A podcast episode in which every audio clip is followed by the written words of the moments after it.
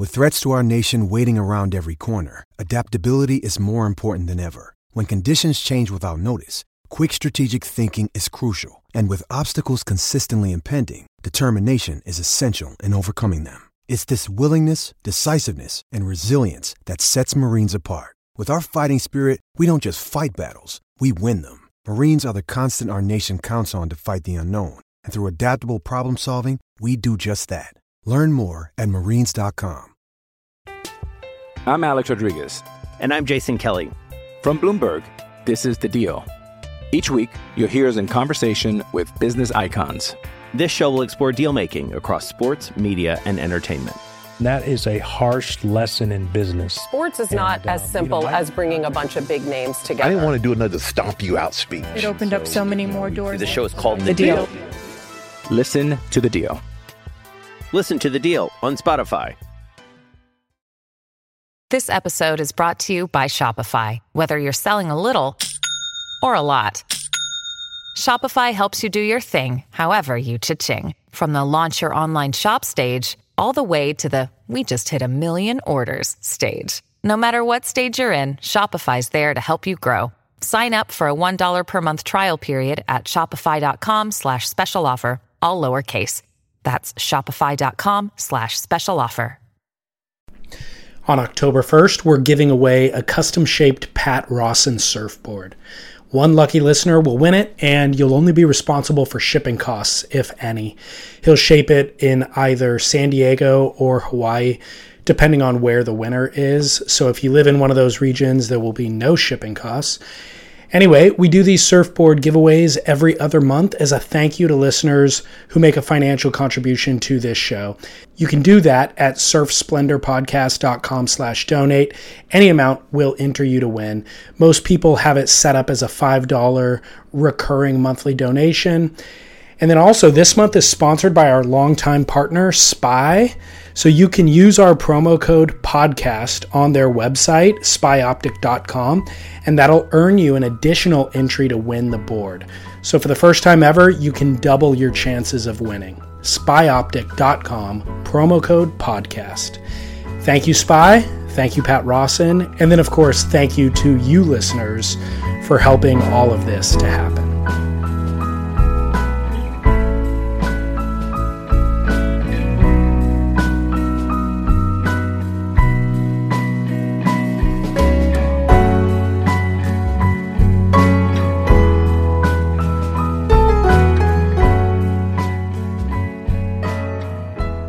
Today's episode is with one of the world's leading experts on the channel bottom, Dale Wilson.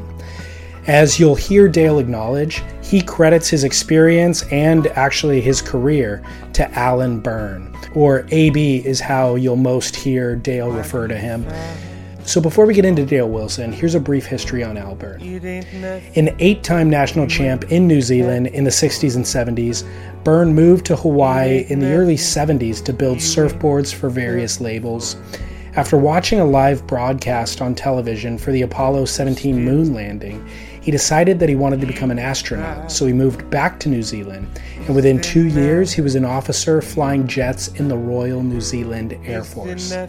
In the mid 80s, he moved to Queensland, Australia, and returned to board making, founding his label Burning Spears, which became synonymous with his fighter jet inspired, deeply hewn six channel bottom feature designed to increase both speed and traction. He built surfboards for Wayne Bartholomew, Gary Elkerton, and many other icons, but was equally respected for his own surfing prowess. At age 32, he finished runner up to Simon Anderson at the Pipe Masters in 1981. And then, very tragically, on August 8, 2013, at the age of 62, Alan Byrne died due to complications following a motorcycle crash in Bali, something that Dale also speaks of in this conversation. This episode was recorded in early March 2019 in my hotel room overlooking Greenmount in Queensland, Australia. Thank you to Shapers Manufacturing Co. for facilitating all of this. And without further ado, my name is David Scales for Surf Splendor. I hope that you enjoy my conversation with channel bottom guru, shaper, laminator, and surfer, Dale Wilson.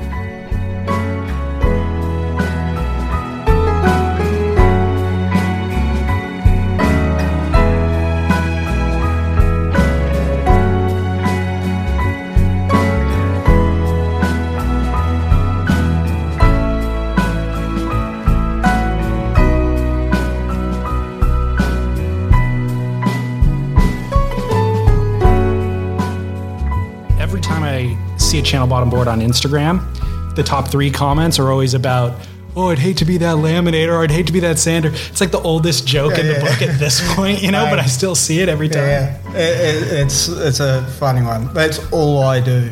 I've done all my life. You're the guy that they so- all feel sad for. Yeah, yeah. And I shape glass and sand, so Mm-hmm. I do everything. And um, I laugh at that comment. I just and occasionally I'll put up posts and people go, "Oh, poor sand." I "Yeah." Yeah, he hates it, but you know, because they just don't know I do it, you know. So it's quite it's funny that one, but um, for me personally, I have no issues with them. Is and the reason I do everything. Yeah. It was different when AB and myself were a team. Um, I had more time to, you know, we were doing about ten a week, but since AB passed, it's very hard to get guys to who are qualified, not if qualified's a word or are good trades and don't complain about a channel bottom. So I end up just doing it all myself. And if every stage is as clean and perfect, the next stage is easy, you know. And so, really, at the end of the day, they're not that hard, you know. Really? If every stage is done right, a lot of our design is based on glassing, know. So they glass well, they glass easy. So you know, I, I glass quite a few guys different channels because I'm a glassing company as well and well, that's originally what I always was. And uh, you know, I, I sit there and you'll tell them, "I just make make this fly a little bit more angled." Does nothing really to the actual design of the board or how how the water's going to flow, but makes the glassing ten times easier. You won't, and the board ten times stronger. Uh, you know, you always see, you know, a badly produced channel crack up the channels because the boards twist quite a bit because there's sort of so much foam taken out of the, those channels. They twist and they crack. So if you don't get those flies right, you can't get to you can't wrap the glass properly. So then, um, yeah, the board's just going to fall fall apart. You know? Dave Parmenter was telling me once that he he sends his boards to a glasser to the Waterman's Guild, and he was telling me that he will intentionally undershape or overshape a board. Like if he wants a hard edge, he'll actually leave it soft because he knows that the laminator will actually make it super hard, and then that the sander will come down and bring it down to the right level. Yeah. And that's, I, I personally think every shaper should sand their own boards. It used to be when I, I started making boards or came to this country, country, everybody, every shaper sanded. You know, so yeah, the, we were, we, it wasn't mass production, you know, especially us, we were always channel bottoms, you know, but every shaper I know back in those old guys, they all sanded, and that was purely for that reason. Sanding, you know, that's the fine tuning of the board, and not enough credit goes to sanders. You know, you never. It's always about the shaper, never about glassing or, or sanders. And sanders are, you know, they're the guys on the Sanders side. Of course. well, no, that was actually in my notes. Was I was going to ask how you feel about the laminator and the sander and everybody in between being overshadowed by the shaper. I, I mean, based on that comment alone from Dave, it um, you realize the shaper is actually not the least important, but they're all equally important. Yeah. And in the end, there's no name, nobody's name on the board other than the shaper. Exactly. Some glass houses put a laminate Yeah. on, but See, I, I actually had this conversation today with a guy because I've been glassing at hot stuff originally when I first moved over and which chain and we were burning spears now and I've never put a glassing sticker on my boards and someone said to me, you know, you should get a glassing sticker. It's like, well, yeah, I never thought of getting one, you know, and but to me it's not about it's a team of guys or girls that produce a board at the end. And yeah it always has the shaper's name on it but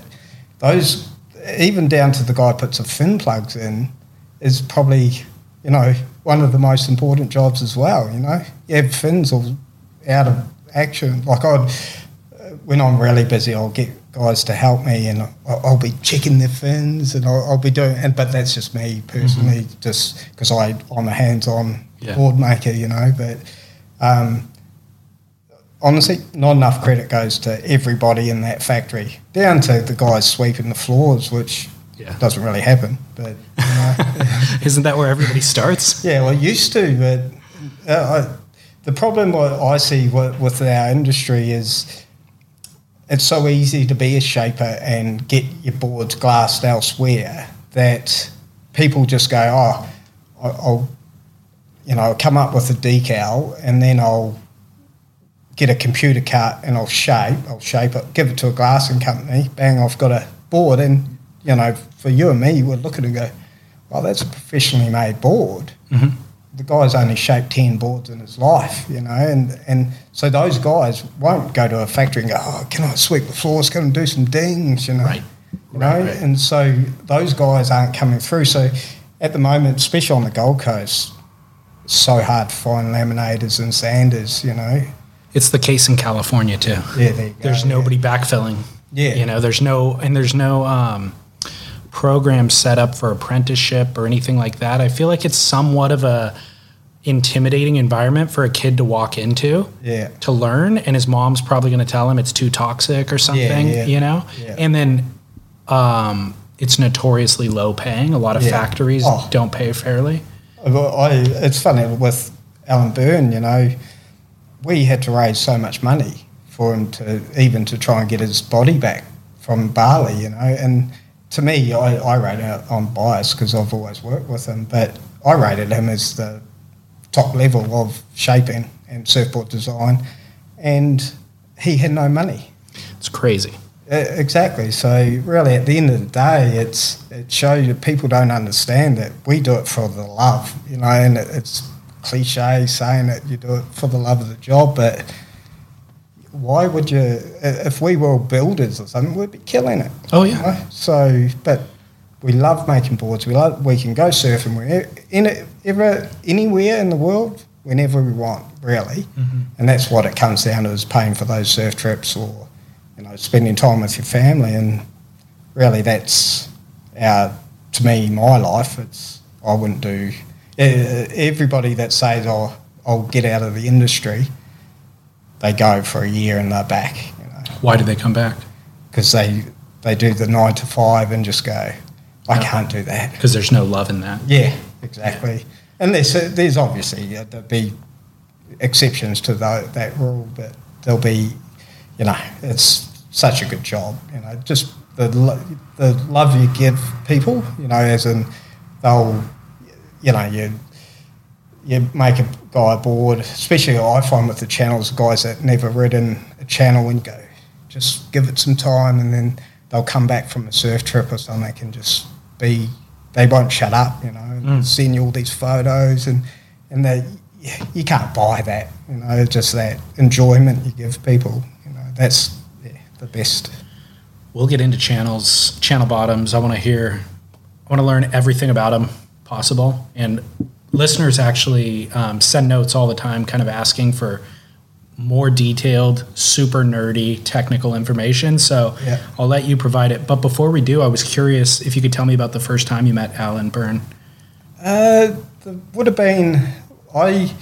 was lucky enough. Uh, I made boards in Christchurch, New Zealand, which, if anybody knows, is cold. It's there's no surf. There is surf, but you know, there's it's not like here. And so I, my dream was finish school and come here and make surfboards, you know. So I jumped on a plane and I, I got in onto the Gold Coast and I bought a car, like a, a shit box, and uh, got paid my bond for, to, for a unit and I had no money.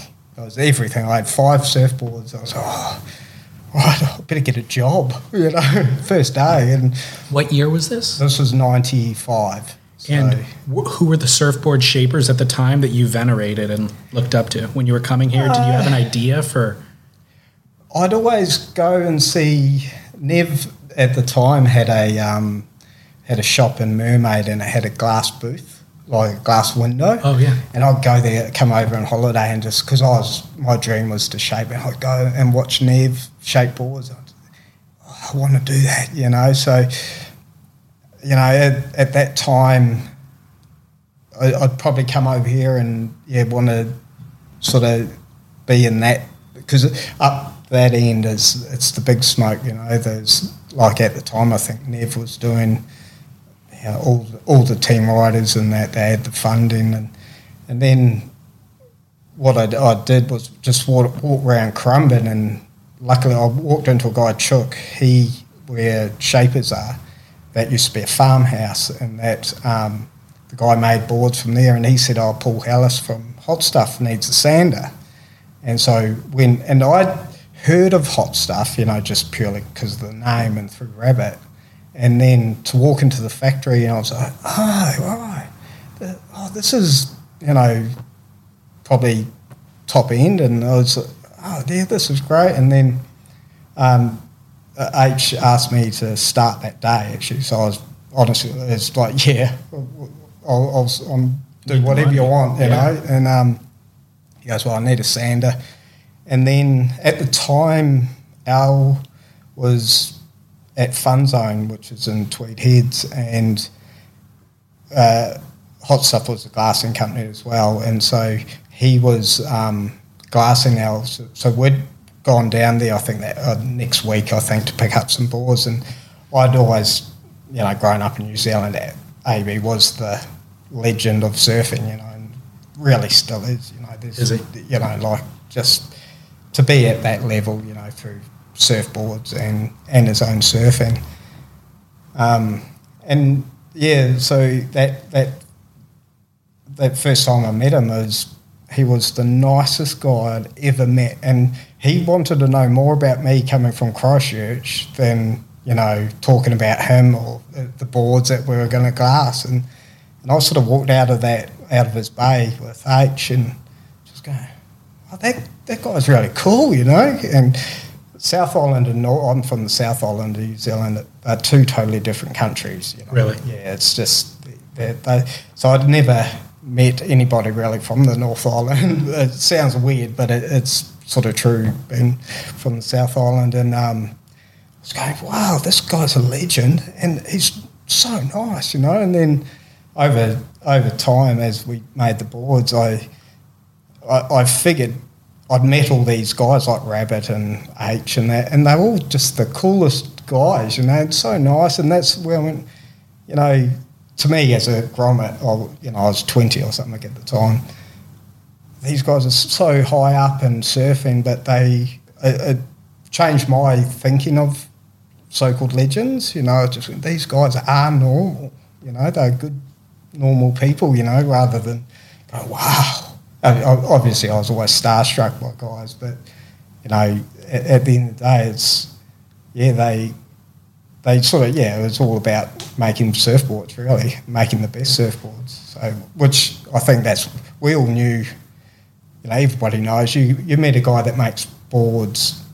You know, you can talk for hours. Yeah. You know, yeah. even if you have totally different sort of outlooks on design and stuff, it's you know little problems that people go through. You mm-hmm. like just resin types and stuff like that. that sure. Yeah. So you meet Al, and um, had you been writing channel bottoms at the time? What was your exposure? Uh, I'd never. At the time, I was actually. I think I was writing. I was writing my own boards, but I was sort of heavily in, influenced by a guy called Ralph Blake, who's Kiwi shape, who's shaped town and country. A lot of my theory came from his because his boards just went so well. And so when I came here, I the boards were totally different, you know, cause going into hot stuff, and it was all channel bottoms, all polished, all glass on fins, you know, everything. I was just wow, these things are amazing, you know, and and so I I got on one, and I I'll never forget. It took me about at least three weeks, and I was surfing out the front at Tugun with AB, and I just said to him, "You're kidding if you think these things work," you know, and he just he looked at me with a smile. He always had, had the smile. And he goes, "You'll click," and and I was just, oh, yeah, just you're kidding yourself, you know. And then oh, it was about a week later, I just found the sweet spot, and sort of worked it out and haven't ridden a concave since. You know, every every time I get on a concave, I, it's like nah. So you had been riding the board for a week before it really clicked. Yeah, to yeah, pretty much to for it to what what I was feeling was on my back end, I couldn't. You know, you on a normal board, you get up and you could go and just do a real nice turn and go off. In the channel, it really to the best way to describe it, you have to sort of engage the channel. So you, you the easiest way is to do a quick turn before you do even your bottom turn. You can just go up and down, and it engages everything, and that and then the thing's going 100 miles an hour and you're off. And that's what I, I think I was trying to push it too hard, and, and instead of letting the board do the work. And then, yeah, that it's so hard to describe, but I, I think that's the thing. And every guy that I that say, oh, just it does this, it does that, just give it time and just work your feet out a bit because I think with the channel, the sweet spot on the board's a lot smaller too. So dialing in your dimensions are really critical, you know. So especially width, you know. So getting your width right is to me probably the biggest thing. You can have a six oh to a six eight, but if the width is a quarter inch out, it, you're not you'll struggle with it, you know. Within you know reason, but you'll you'll find it's uh, it doesn't go on rail right or, or things like that, you know. It makes me worried that people will write off a design. You know, like something that is Yeah, oh. designed perfectly, they're not going to give it a week yeah, to yeah, suss it out. Yeah, that's why I think I always tell people, you know, if call me, you know, everything can be fixed, and and I mean our our boards, you have to ride our fins, you know, so our fins are the AB ones, especially are really small. They look like a Grom fin, you know, so but they're purely for the channel bottoms. If you put a normal set of you know G3s or something, and they're too there's too much fin there, so what happens is you overfin the board, so the board just tracks and stuff. So, I mean, a good friend of mine, really good surfer from Lennox, he he said to me, I did him up a board. Board was a great board, you know, and he rang me, nah, doesn't go, and he'd been riding Losts for forever, you know, and you know, I, I mean, I know that board goes good, you know, because he's my size, and and anyway, um, he sent me a photo of it, and it had some Lost with like a mayhem fin in it or something, and I just went, dude, I gave you a set of AB ones, and he's like, oh, but they're, they're not my favourite fin, you know, my fin. I went, I just go try it with the um, AB ones, and rings me the next day, goes, oh my god, that, that thing's magic. I went, dude, you should know better. you Yeah. know?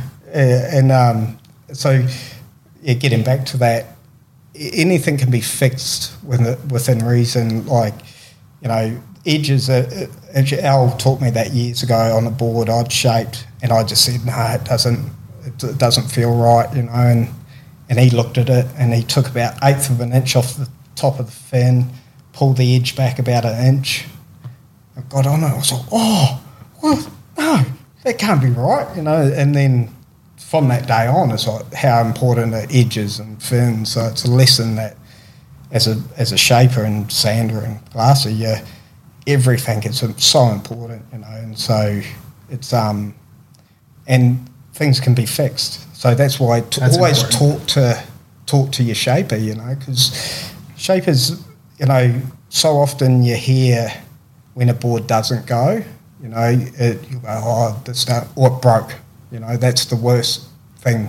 You always, whenever a board, board breaks, I get a photo, you know, and to me, I make the highest quality, all the best materials, everything, and boards break, you know, and it's it your heart sinks, you know, you just go, oh, God, what happened? Oh, a pin dropped off a ten foot wave onto the board. Oh, of course they're going to break, you know, but they're not they're not sending you to like rub it in your face, but but so those guys that get on and the board's magic, yeah, you hear from some, but a lot of boards go out there that you just wonder how that board went, you know, and and then later they come back and order board. Oh, that's the best board of my life. Oh, God. she told me, you know, because Yeah, you yeah. do think about it. Like every board that, that goes out my door, I think about that board as, oh, you know, as a shaper, you know, any shaper will tell you they, you worry about boards, you know, and no matter how long you've been doing it, you always go back to it and feel it, and oh, it's just, especially if it's someone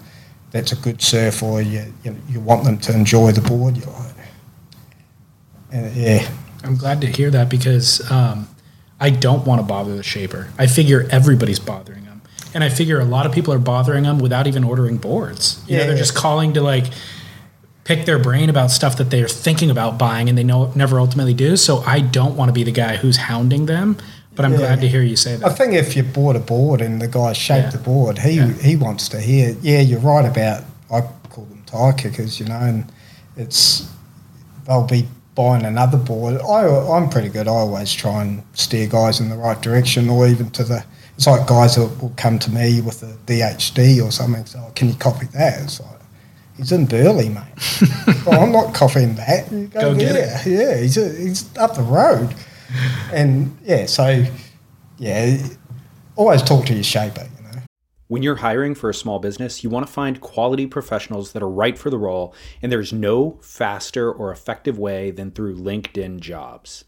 Your time and capital are precious, and there is a powerful resource that can help you focus on what you're good at and integrate people into your team seamlessly to help grow your business. LinkedIn Jobs has created the tools to find the right professionals for your team efficiently and for free. LinkedIn isn't just another job board. Everyone is already on LinkedIn with their resumes and references, and now LinkedIn has designed a hiring platform to connect you with candidates specifically qualified for the job that you post about. More than a billion professionals meticulously organized to connect people by skill set to help us all advance our position. 2.5 million businesses already use LinkedIn for hiring, and 86% of small businesses get a qualified candidate within 24 hours. It's that fast, easy to use, and effective. LinkedIn Jobs can help you write job descriptions, filter the right person to you, and give you the tools to help you interview them like a pro linkedinjobs.com slash surf is where you go to post your job for free yes totally free. That's linkedinjobs.com slash surf to post your job for free. Terms and conditions apply it's Kaley Cuoco for Priceline. Ready to go to your happy place for a happy price? Well, why didn't you say so? Just download the Priceline app right now and save up to 60% on hotels. So, whether it's Cousin Kevin's Kazoo concert in Kansas City, go Kevin, or Becky's Bachelorette Bash in Bermuda, you never have to miss a trip ever again. So, download the Priceline app today. Your savings are waiting. Go to your happy place for a happy price. Go to your happy price, Priceline. Well, a couple of things. Um, you said that your buddy at Lennox should have known better. I find that uh, people who actually surf pretty well and have a lot of information actually get in their own way. You know, they Yeah. don't rely on the shapers so Yeah, much. yeah. They just think they know, so they're going to put the fins in that they think they know is going to work. But that eliminates all opportunity for magic to happen when you're trying to impose your will on it. Um, Yeah, definitely. so I think it's important that you did say that to remind people that it's like, no, no, no. Uh, Long term relationship with a shaper where you're kind of constantly communicating and getting that feedback is not only beneficial for you, but it's actually beneficial for the shaper too, because the shaper's aggregating all of that information with all the other surfers that they're communicating with. Exactly, and it's it's it's just on that fin thing. I I'm I'm very hard going part go, accepting boards being sold without fins. You know, so that's sort of how it is now. You go into a shop and you you buy your board there and go over there and buy your fins. It's like, and the shape has no say in what's happening to that board. You know, and And it could be such a mismatch. Oh, exactly. Yeah. I see it quite often. You and that's the bit that I I still can't get. Every board that, except if someone has already got, got our fins, and not even our um, our channel bottoms, but our concaves and that. It's you get a set of fins because I know those fins work in that board. You know, if you go out, try a different set and it works, all good. You know, but I want that say when you walk out the door to say, I know that board's going to work with those fins, you know, and if it doesn't, we can go to a bigger set or something. We can work it out, you know. But um, that's I, I still can't accept it that shops sell boards without fins. Uh, sorry, that the shaper has no say in what fins that board's getting. Yeah. The other detail about what you were saying um, that's worth discussing. You said, with your experience riding the channel bottom, that you once you kind of let the board do its thing, like you were trying to impose your will on the board, and then once you let it kind of find its way, then it clicked. Mm. And I found that the best designs that I've ever ridden, not the best boards necessarily, but like it's a it's a different style, like a different design feature that I'm not familiar with. I'll get on the board and I'll try to rip. You know, I'll try to do what I know I th- what I think I can do it when I'm at my key like top performance and the board just doesn't go. Yeah. And so a lot it sometimes on a new board I won't do that. Sometimes I'll get on a new board and because it's new, I'm kind of letting it letting it show me its way and it'll find whether it's trim or just kind of find a like arcing bottom turn. Ultimately, that's the best sensation in surfing. Yeah. I'll usually uh, in the future go ahead and impose my will on it and have lesser quality experiences just because that's yeah. my default to try to do that. But the the design is designed with the wave in mind. It's yeah, designed to fit contours in the wave, and so if you kind of just let it do its thing and you're neutral, that's going to be the best experience. And that's uh, hundred percent. That's exactly it. And me, young and naive, would yeah. have been going, "Oh, I'm ripping. I'm out surfing with AB. I'll oh, show them I can rip." Yeah, and just cooked it. You know? Yep, so. all the time. yeah. Um, so let's get into channel bottoms. What's the philosophy? What's the uh, design uh, theory? The main theory would be it's channeling water. You know, so because it's speed and hold. You know, so essentially, so you'll, you know, like a concave, you can come off the bottom and it can drift that little bit. That it just channels just don't do that. So you can put them hard rail and they just go up and they'll point you in the other direction, you know. And so that's the hold and and the speed in the barrel and things like that. So you'll be in a barrel and the thing will just get you out of it. You know, with you can have your eyes shut, there's water everywhere, and bang, you'll come out. And the best thing about them is just the direct, the water getting pushed out the back. The sort of if you stand on the tail, which is sort of the opposite to most boards. Uh, if you're in the barrel, you'll get forward on the board, but these really you put your weight on your your back foot, and it just squirts you out. You know, so that's the essentially it's directing water from the because in theory the main bottom design has a V then a concave into a double concave into a V channeled a channeled V. So at the start the water gets under your front foot and then pushes it uh, either side of the V and throughout out the channels and I mean most most of our boards have double or triple flyers so that just helps release the water out the sides as well. And ideally, the best tail was a swallow, and that's uh, frees the board up. It's all about loosening the board up as much as you can.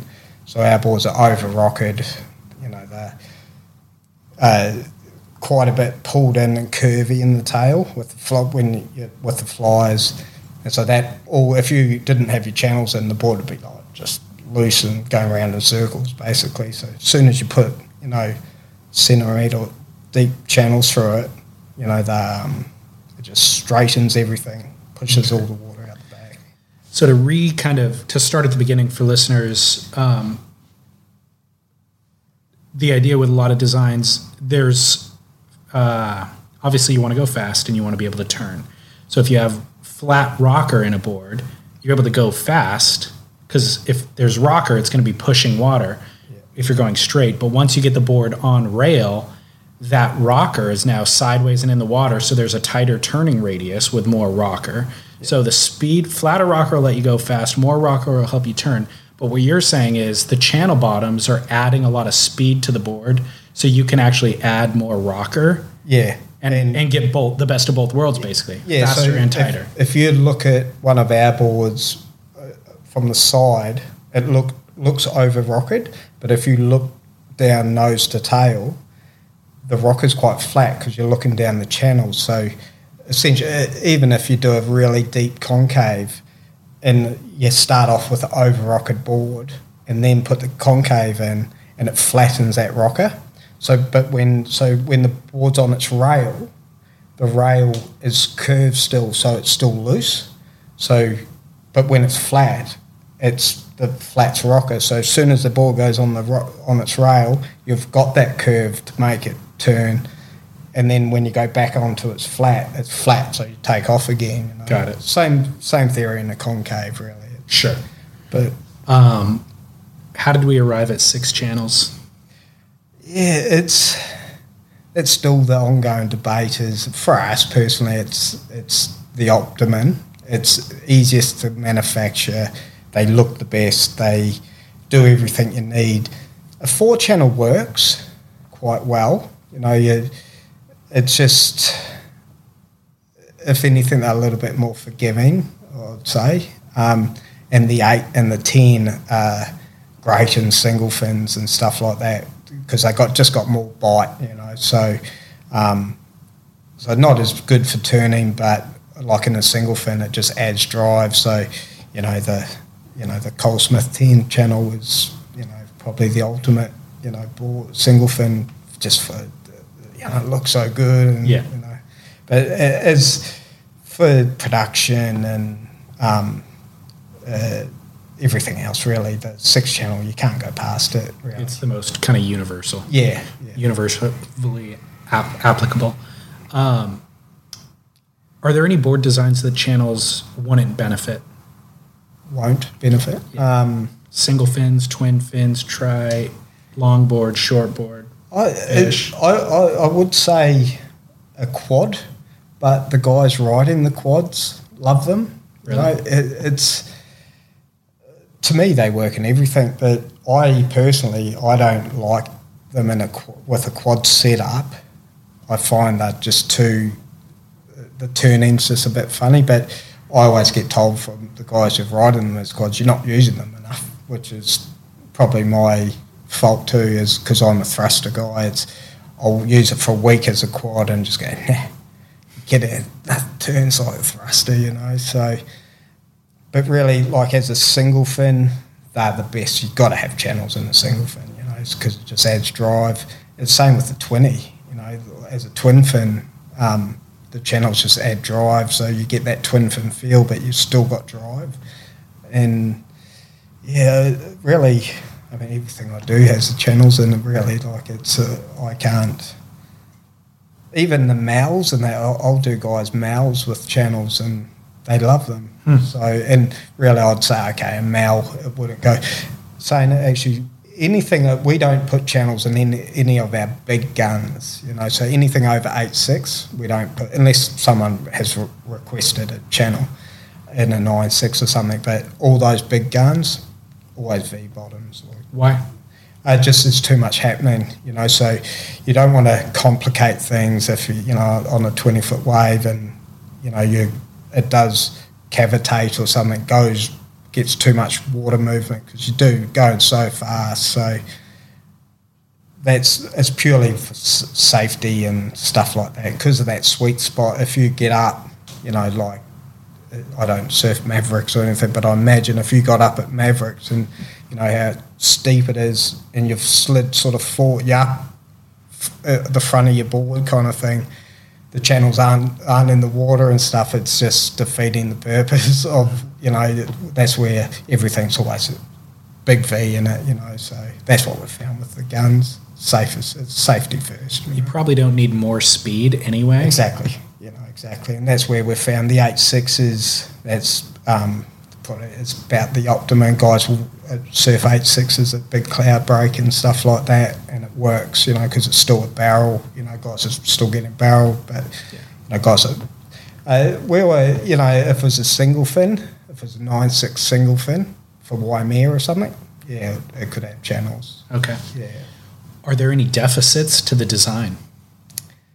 Uh,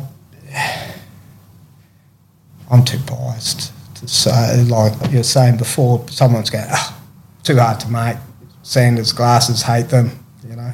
And but to me, the the performance outweighs all that, you know. And so, yeah, I can't. Yeah, I'm too biased to.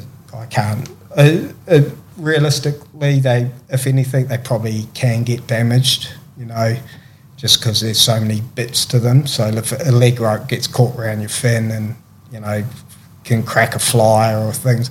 But stuff happens to every other surfboard too, you know. So. I've been worried with mine in the trunk right now. Every time I go to close the trunk, I'm like very aware that it's there because I don't want to crush it. You know? Yeah, oh, it's like having a good pair of sunnies though. You know, yeah. you're, you're not going to walk around and go to the pub with them or you know sit on a five hundred dollar pair of sunnies, are yeah. you? You know, so that's how I, I, I, find our boards they get treated pretty well. You know. Um,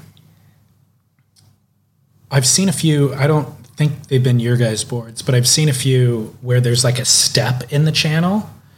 Any yeah. thoughts on that? Have you guys been doing that, and what's the um, idea behind it? I glassed one the other day for Ian Byrne, who's Allen's brother, and um, I seem to glass everybody's channel bottoms. And but he, um, I think, I think Tommy Peterson was that, that was his fireball. That's what it was. Yeah, That's yeah. exactly what it was. Yeah, yeah. Um, people like them. What's I, the What's the idea? What does it do? To, I honestly I can't speak on other people's designs, but my theory of what they're doing is they're loosening that board, like we're saying about having a channel bottom and loosening it up. So my what I think they're thinking is it's letting the water out the tail, and as you're turning, you're turning on the normal tail, so it's going to be pretty loose, right, right on its tail. So, and then when you go back to flats, you engage in the channels again. So that's my theory. I it's releasing the water off the first step, yes, basically. Yeah. So sooner. Yeah, and. Uh, they look great, you know, like and um, most things that look good go good, you know, or you can work them out to go good. And and I was speaking to Ern about it when I glassed it, and I said, you know, how'd they go? You know, and he goes, yeah, the guy loves it. So and that was his first one that he had done too. So and that you know, it's I, I'm sure they'd be great in small waves and that too. You know, just like beaches out here. You know. Yeah. Um, so you started working with channels in 1995 ish. So over 20 years ago. Yeah. 25, oh, 24 years ago. Yeah. Are you surprised that they're not embraced more um, wholly? Like there's not guys uh, on tour riding channel bottoms. Yeah. It's, yeah, it's, I purely, I think it's about production, you know. Really though, I mean, like the guys winning going for world titles, they'll pay a premium. They don't care what production yeah. is. Like they will want they want the best quality material. Yeah, it's a hard one. I to me, I think, yeah, why wouldn't if you're at J Bay, why wouldn't you have a six channel? Kirra here, why wouldn't you have be pulling out your six channel? But I think it gets back to that as for the pro surfers, they're so tuned to their board, that favourite board that there is their go-to board. If they mix it up too much, I think it will just play with their head, you know, mentally to not be able to switch between boards. Because I, I think if someone was on channels on the tour, they'd have to be hundred percent on channels, you know. Yeah. But back in the day, you know, there's Archie and Matt Hoy, you know, they all they were pretty solid channel riders, you know, and they did all right. Yeah. Uh, Rick Smith, who's Col Smith's um, son, he did the QS for you know quite a while, and he rapped and and I think as Slater said to said to him at J Bay, is like you were the standout, and really? that was purely just the speed and the turns he was doing on the six channel, and he only rode six channels, but he, you know, is too nice to be on the pro tour. Didn't have that competitive spirit, you know. Yeah, I do. Um, I think Archie and Hoy are great examples. They were kind of the end of an era where people actually experimented with board design on tour. Every before them, I mean, you saw a lot of far out there stuff of Yeah. people doing very different type of surfing. And now all the surfing we see on tour is so homogenized. and that's where the, it's like you go. I go into a surf shop now and just it's it's. I look at the boards and it does nothing for me. Really? know. Just like uh, pick them up. I, I appreciate the work that's gone into making them and that, but just you pick them up and they're just all the same, you know, and that can't be good, you know. It's I think personally, pro surfers should make boards just to have a go, spend time in the factory to get an idea on surf design because a lot of the pros, you know, just who I've met through the years, they they are very picky on their boards, and you know, you hear stories of guys will go in with twenty boards and take one. You know, as a shaper, that'd be I'd be heartbroken. Yeah. You know, to go. Just made you twenty boards and you picked one, and you, just by putting it under your arm, Yeah. like. Well, the reality is they are that attuned, I think. A lot of guys mm. are at that level, anyways. Yeah, yeah. They know the one that's going to work for them, but it's for the style of surfing that they're trying to do, which again is this super narrow, focused thing. yeah, you know? exactly. But even when you see guys like I remember seeing Stewie Kennedy riding one of the Tomos in the U.S. Open years ago with like the flat nose, the weird looking kind of planing hull ones, and the judges underscored him drastically, and I think it was strictly to do with the board just aesthetically. When you're watching him surf on a wave, it just doesn't look the same as everything else that I'm used to seeing. Yeah, And the judges trying to do their job is difficult, and they're trying to fit a square peg almost into this round hole, and they don't know how to do it, and it just comes out as a 5.5 ride instead of what should have been an eight yeah, if you had a yeah. pointy nose. You know? Yeah, no, that's exactly right, and and that's if if I was a pro, I'd be doing the same. It's like that's the judging criteria. I've got to meet that, and old mate's doing a 360 year, I have to do it. You know, so The problem, though, is the vast majority of people watching that pro tour think that they're going to be able to surf like that if they go get a board like that. And the reality is 90% of the world should be riding a mid length Yeah. with tons of foam, yeah, you know? oh, exactly, and that's a hundred percent, and it's um, I we're lucky with our our business. It's it's our our clientele know they, they know exactly what they want, and um, it's all about getting barreled, and it's not about doing turn. uh, Yeah, it's about doing turns and that, but it's it's about going fast and stuff like that. It's not. It's being realistic to yourself. You know, it's like I mean, I am. You know, it's you can't. It's like we're saying, oh, I'm gonna go out and rip. It's like as soon as you try and rip, you know, you you're doing far from it. you Yeah, know? exactly. I'm Alex Rodriguez. And I'm Jason Kelly. From Bloomberg, this is The Deal. Each week, you'll hear us in conversation with business icons. This show will explore deal making across sports, media, and entertainment. That is a harsh lesson in business. Sports is not And, as um, you simple know, I- as bringing a bunch of big names together. I didn't want to do another stomp you out speech. It opened up so many more doors. The show is called The Deal. Listen to The Deal. Listen to the deal on Spotify. Uh, you said you were building 10 boards a week with AB. How many are you up to now? I do about. I try and do five of my own brand, and then of Byrning Spears, and then you know old glass maybe three other like Mount Woodgees or Jamie Burns, do Dalbergs and Thornton Fallanders, just all the channels, you know. So always try and do so.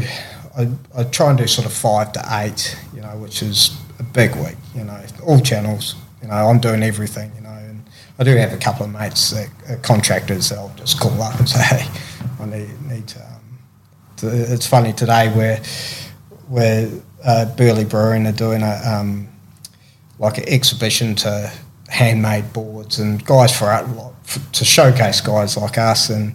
Uh, I've been on the phone just trying to organise all the boys, just try and get the boards, gla- uh, you know, shaped so we can give them glass and spray because it's a night. The next two weeks is going to be up to the 10, 12 a week, you know. So and all high end, all because Right. they're showpieces, so they'll be polished and oh yeah. So I'm actually dreading the next few weeks. Do you ever envision a machine building or uh, CNC machine cutting and shaping channel bottoms? Well, they say they can do it. I think they can. Yeah, and um, there's a machine that can do it. Oh yeah, and to me, I'd spend more time trying to get that machine to do what I wanted that it'd take me to. I mean, yeah, it's, If you it's making- definitely going to be there. If you were making 50 of the same exact board, Yes. maybe. Yes, But- exactly. But, you're not. No, we everything's different, and that's because I was talking to one of the guys who had the machine that "Hey, we can do it. I'll bring you a, a demo of one. Yeah, sweet, bring it, bring it down. Never turned up, and um, but I was trying to explain to him that every board, every channel is different. So if you have a board that's 18, if it, it's 6'5", 18 and a half, those channel widths are going to be different to a board that's 19 or even 18 and three quarters. It's going to be an eighth of an inch different each, channel. So if you're, and, you know, at the moment, the machine, you know, we use a computer to pre-cut boards and they're great, but they're never perfect. You always have to true them at, within, sometimes it's a millimetre, sometimes it's three mil. But with the channel, if you're three mil out in the tail, well, that's visually you can see it. So uh, on a flatty or, or connie, you can basically have go, oh yeah, that's sweet. I'll just draw the tail template in, and the board might be a li- out an eighth of an inch, but you won't notice, and most of us wouldn't notice. But on a channel, you just can't do that. So if the outline's doing that, if a machine's going into shape channels, uh, everything would be just Yeah. Yeah, it'd end up a circus, you know. so That's a good point. in the future, it will definitely be there. I guarantee it. You know, and hopefully the best thing will be a sanding machine or a glassing machine. But I can't see. I heard a rumor there was one in China, but you know, a glassing machine. But who knows? It, I mean, the reality is um, there are machines and robots doing far more technical work than that, but it's for industries where the volume is significantly higher and it's profitable to do it. Yeah, Like, exactly, yeah. Surf industry just isn't. No, So they're not going to design a machine to glass eight boards a week. Yeah, you know? exactly, and that's that's exactly it. And I can't. Yeah, people say, "Oh, you should buy a computer machine." It's like, I'm not outlaying eighty grand for something that would never pay itself off. You know, especially I can hand shape. So, you know, and there's machines all around the Gold Coast. It's like, Yeah. I'd love one just to learn it because I always try and stay up to date with you know technology. And but yeah, you couldn't. Um, I can't justify outlaying. It's hard hard justifying paying eight hundred dollars for a sander. You know, and it, that's your workhorse. You know, so That's yeah, funny. Yeah. Are there any other um, board designs that you're excited about seeing right now? I just was up hanging out with Andrew Kidman the other day, and he's got this new film out called On the Edge Yeah, of yeah. the Dream, featuring the George Greenough Yeah, edge design. So that's fresh in my mind as something that's like so radically mind opening and altering that I'm not quite ready to address it, you know? But are, are there any other board designs that you're looking at right now that are really intriguing? Um, yeah, it's. I reckon that the one thing I was intrigued by was that fireball or the step channel, if, whatever they called it. That one uh, is what gets me thinking. You know, I see it, and um, always that's probably the one I'm just been because I'm in channels. You know, and uh, really in design, not really, but in what guys are doing with tints and stuff like that, that's sort of what I'm amazed by at the moment. It's like that's the best thing about Instagram and stuff. You get see what everybody's doing around the world, and you're like, wow, well that's cool. You know, I might try that. So for me, I think social media has will lift our industry quite a bit in the quality of boards and different stuff that's coming out. You see it around here now. You know, this you know. 10 years ago, this was the 6'2", 18 and a half, two and a quarter, you know, town. You know, everybody had the same board, you know, now.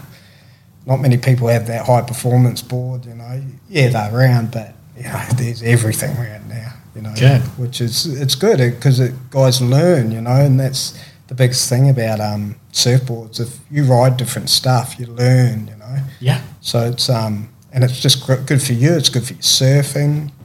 You're buying boards, keeping people in jobs. You know, Yeah. it's, it's good. You know? Um, Jamie is Allen's son. Yep. Is he taking over some shaping responsibilities at the factory? Yeah, Or? he he does a bit. He does. A, he has his own label, JB. He's always he since he's a kid grew up in the factory. You know, he's you know the main shaper at JS. So he's he's doing great out there. And and when AB passed, we're you know we're in this sort of crossroads, and we just sort of carried on as we were. And as as I think time goes on, Jamie will get more involved in Byrning Spears and and do. To me, it's great to have Jamie because I'm so sort of narrow-minded into channel bottoms, and this is it, you know. And but he does all the new stuff, you know, because it's coming from JS, you know. He he's doing all the new. So as a team, you know, we're great, you know. So we have those. Um, the different board types, you know, and he great at channels too, you. He's Is a he? great, great channel shaper. I mean, grew up in our factory, you know, so how could you not, you know? Um, how often do you ride other people's surfboards? Uh, not probably not enough. I do ride them. Like uh, if I'm surfing with a guy, I'm always will be keen. And um, yeah, I, I think I always sort of oh that's a bit funny. And the one I'd never ridden an epoxy uh, a while ago, and never ridden one. You know, it's just like because they're just too. I've, I've shaped a couple, you know, channel bottom epoxies, and they're so hard to make. It's you know, it's just not worth doing them. So. I'd never ridden a epoxy, and I was like, oh, it was like two foot out here. It's like, oh, you know, give us, give us that board, you know, it's the mat at um, at the factory, and I just had a ball on it, Really? you know, and it was um, just a, yeah. I think it had a big, it was a st- like a stinger. It had a big flyer, you know, it's a b- kind of bizarre looking thing. Surf that good. I felt so good on doing all these turns. He even sold one to a guy out there, you know. So he goes, "What's that?" And just as a friend, you know. And I, and I showed him the board. He goes, "Oh," so he goes and buys one of his, you know. Jesus, Amazing. but so it's, and that's where I where I say I don't think I surf enough, enough of other people's designs to open my mind a bit about other boards, you know, and other, other technologies, you know. So because we are very, or I am very, um, you know, PU stringer, you know, just change the stringer as the ball gets bigger, you know, channel bottom, you know. Yeah. So Uh, if you could get one board from anybody, what would you get? Oh. Yeah. That's a hard one. You know what? I, I'd like to try, uh, like Greg Webber's new one. You know the concave deck Yeah. thing. Thing's freaky Just- looking. Yeah, yeah. Just to, you know, I, I watched this thing and he was talking about it, and I was like, yeah, that that sort of makes sense, you know. So He has a way of making things sound Yeah, like yeah. they make sense, Yeah. but I'm not convinced all yeah, the time. that's I think the main reason I'd like to try it, just to go. One, I just want to feel it under my feet to see what that would be like, because uh, you know we've all played with single concave decks, you know, so over the years, so and no one really. I mean, that's what your board ends up like. So no one would go, "Oh, I'll, I'll just shape that in straight away," you know. And so um, that one, or I think you know, like a a firewire, like a Tomo or something, because I haven't written any of those designs, you know. So just to see, you know, how those technologies are going. I'm more interested in the technologies rather than the design of Oh, the okay. board, you know. So um, only so I can relate it back to my board, you know. So and just trying different technologies, but. Um, like I say, I'm very narrow-minded, and you know this is how a rocker should look, and you know, I mean, you kind of. There's so many variables and there's so many different things that it's impossible to do it all, you know? And Yeah. once you kind of chase a rabbit hole, you can still explore that infinitely and so it's hard to. Well, that's the, the thing. It's like I haven't finished with my own boards, you know, like, and that's exactly it, you know, and like I just recently made a board for myself, and I thought, oh, this is going to be insane. Just went a bit wider in the nose, wider in the tail, wider there. But, oh, yeah, it's going to be insane. Worst thing I've ever done, you know. And, and I just went, well, there you go. You know, I should know better, you know. And, and That's funny. But you got to do it to you realise, oh, yeah. I, I basically made a board that was just for a guy that's 75 or 80 kilo, you know, rather than my 68 kilo. You know? Sure. Um, is there anybody you'd like to see ride your boards? Uh, I'd like to see one in the wave pool, in Slater's wave pool. That'd be um, just, uh, you know, to me, that's probably the ultimate wave to try our boards out in, you know, just because you, you uh, the way it looks, it looks like it, that barrel section is actually quite, it's harder than it looks, you know, and for us, sort of mere mortals, but the, um, that's where I think, it, but as, as surfers go, you know, I think we've always had really high end guys surfing that our design, and they all love it. And so really, I mean, I, I'd always, you know, any surf I get a buzz out seeing, you know, if I see one of our boards down here, you know, a guy gets the hell barrel through here, you just say. no matter really, like it, at the end of the day, it's you know, if you're riding it, I'm going to be just as stoked as you know if Slater's riding it. You know, or, yeah. It's good to hear. Um, I did surf Slater's wave pool, by the way. Oh, did you? Yeah, and I ate it I, on the. I was allocated two rights, and I ate it on both of them in the barrel. Oh, so it is. It is hard. It's Yeah, not as easy as you would think. go, yeah, I, it just looks it, and that's where um, you know I just go because the our boards are so easy in the barrel that that's where you just stand and it just you'd be out, you know, and that's where I just go. Oh, it's got to. That's that's the ultimate, you know, and that's where I, you know, to me, I think you'd probably best ride in epoxies and that, you know, and I'd um, just flotation, you know, and so, you know, we built the Scardy a, a five nine epoxy channel, and I was just like, oh, this is the ultimate board for that pool, you know, five little short channel bottom, you know. Yeah, I just cooked it. It was. I mean, it wasn't my board's fault. It wasn't the wave's Yeah. fault. It was just there's. You're so nervous. Is what it is. yeah, and you- you're and you got- stiff. You're just like You got two chances. you know? that was the problem. Yeah. So the first one, um, I like was afraid I wouldn't even catch the wave. First of all, you know, Yeah, like the, yeah. they start counting down. Everybody's watching. The train starts coming, and you have those thoughts. Yeah, You're like, yeah. I might not catch the wave because I remember seeing a clip of Martin Potter missing a wave Oh, in the pool, and I'm like, if Potts can miss Yeah, it, I can miss yeah. it. And then I got it. I caught the wave. I'm like, okay, step one, check. Got up, like, all right, didn't fall. Like, just kind of casually did like a safety check turn, felt okay. And then I could see it start to double up. So came out of the check turn and like pulled in and just in the barrel, midway through the barrel, like my outside rail caught.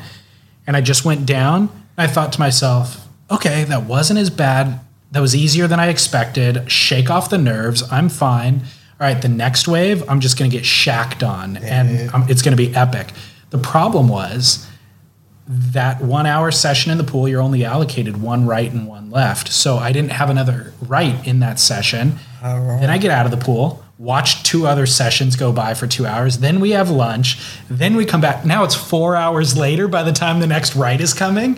And it was like all the nerves had built up again over the course of the four hours. So in the ocean, you can shake that experience off real quick and then get a little wave while you're paddling out, like loosen up, then wait for the set wave and reset and go. Yeah. This, it was just pure nerves, Yeah. you know? I'd be hopeless. You know, I'd, It's tough. It's like here, if you're surfing snapper, you know, yeah, it's the same kind of thing. You'll wait out there for an hour, but then you're like, oh, this is my chance, everything, and you Then over the falls. Yeah. Like, I just waited that. That was my wave, Yep. you know, and then yeah, so you just and everybody's looking. Yeah. As you're paddling in, you see all these eyeballs. um, So what's funny, John John, I just saw today on Instagram. He rented out Slater's pool for nine days, Oh. and he and his coach Ross Williams and every they're all there training for snapper. Yeah, there you go. How's that? Yeah. Well, it is. It's it, to me that's snapper. You know, when you look at it, it's, Yeah. it is. It's out here.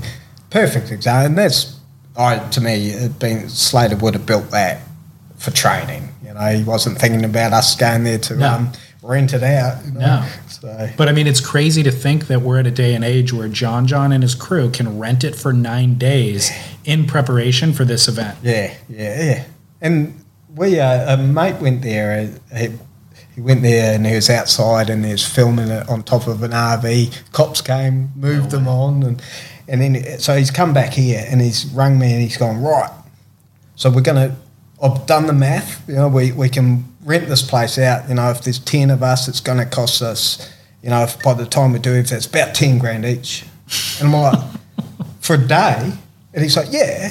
I'm like, you know how many surf trips you could get for 10 grand? I know. You know? And, and he's like, no, but you should see this wave. I'm like, Yeah. So sorry. it's five hundred dollars a wave. You know, like put it that way, and it sounds Yeah. insane. Yeah, yeah, nah. And that's the thing. It's, um, yeah. I'd like to experience it though.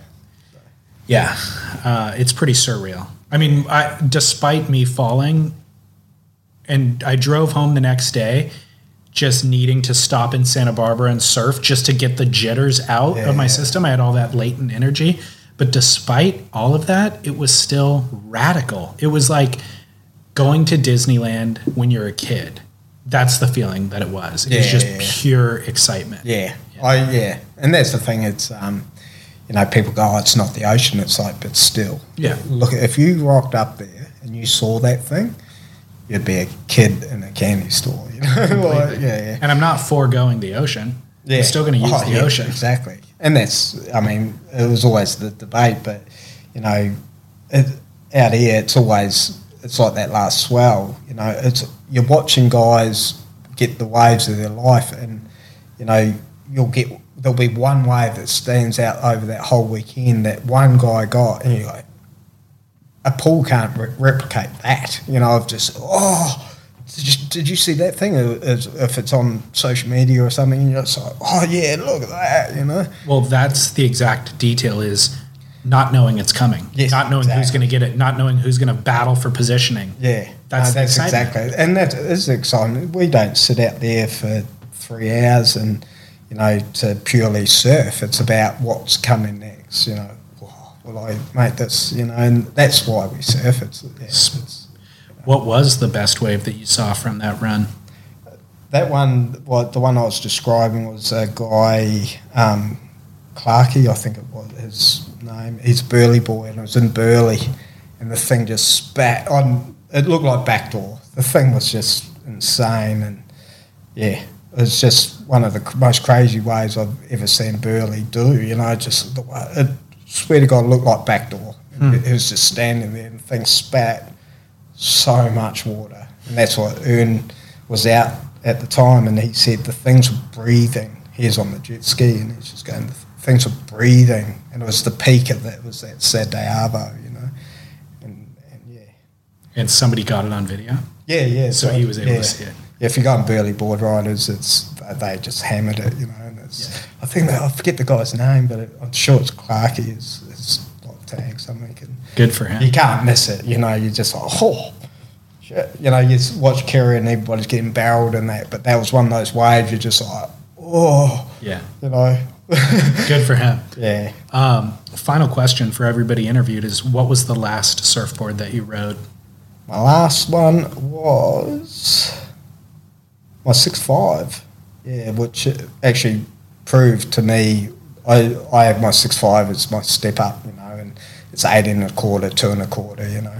And so I was talking about that board I made wider and stuff and I got on that six five and just went it's the thing turned that well. Yeah, the wave had more, you know, push and stuff through that swell, and then and you got I got on it. Just went width is everything, you know, and it just showed me because I, you know, I'm a lightweight, so I surf between eight and a quarter to, to eighteen and a half, and it doesn't matter how long the thing is, you know. And so I jumped on that and just doing these turns, and I just go. Oh, throw the other one. It's actually going to go up for sale very soon. I, I, was looking at it today. I had it on my arm going, you're kidding yourself, you know. So I, I, I, think I'm just in that mentality as I as I get older, I should go wider and thicker. And Scardy did it. That's David Scard. He he did it recently. He was going wider, you know, and he's like 80 kilo, and we've always ridden the same ball It's the 18 and a quarter, two and a quarter. It's what AB, AB rode, 18 and a quarter, two and a quarter, and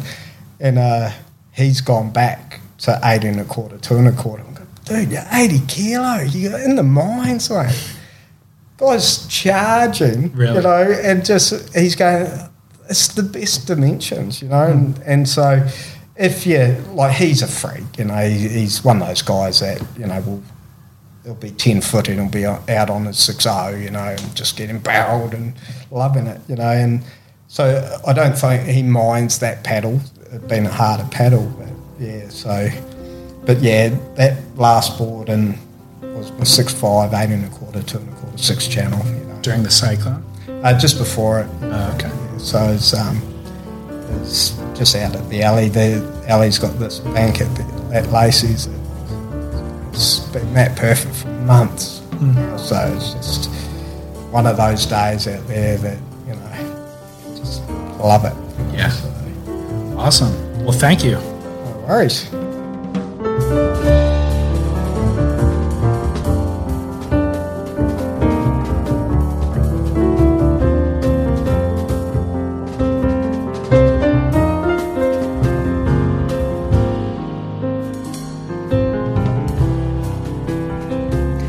Special thanks to Jake Holloway at Shapers Manufacturing Co. for making this episode possible.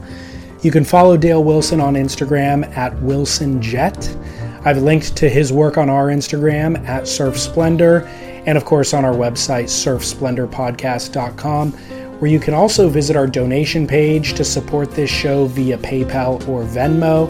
Any donation received in the month of September will get you an entry to win that Pat Rawson shortboard which he'll custom make for you. This giveaway is sponsored by Spy, so use our promo code, which is the word podcast, on spyoptic.com, and you'll earn a second entry in that board giveaway. So that doubles your chances. And then, of course, you just get a premium quality pair of shades or snow goggles.